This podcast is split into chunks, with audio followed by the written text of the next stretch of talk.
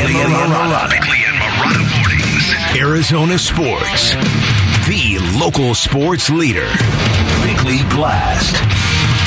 At the end of the most interesting Wednesday our football team has had in a while, after a press conference that revealed how the owner watches film with the head coach and defensive coordinator, after the Cardinals' debut on HBO's Hard Knocks, where DeAndre Hopkins essentially asked Kyler Murray, How did you not see me so wide open?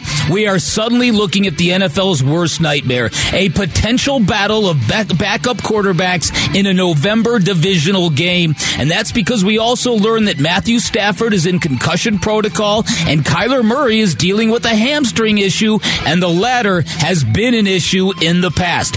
To become the player and the leader we hope for and the one the Cardinals paid for, Murray clearly has to get better. His ability to see the field is under new scrutiny, courtesy of Hopkins, and if he can't see the field, well, this offense has to be totally reworked to suit what he can do. One thing, though, is certain Kyler Murray has to get tougher. He has to show his teammates he's willing to sacrifice himself when the moment requires by putting one's face into the fan. And he's going to have to show the ability to play good, winning football when nicked up, powering through bumps and bruises and hamstring tweaks. The latter has been an issue in Arizona, and it will be until it's not.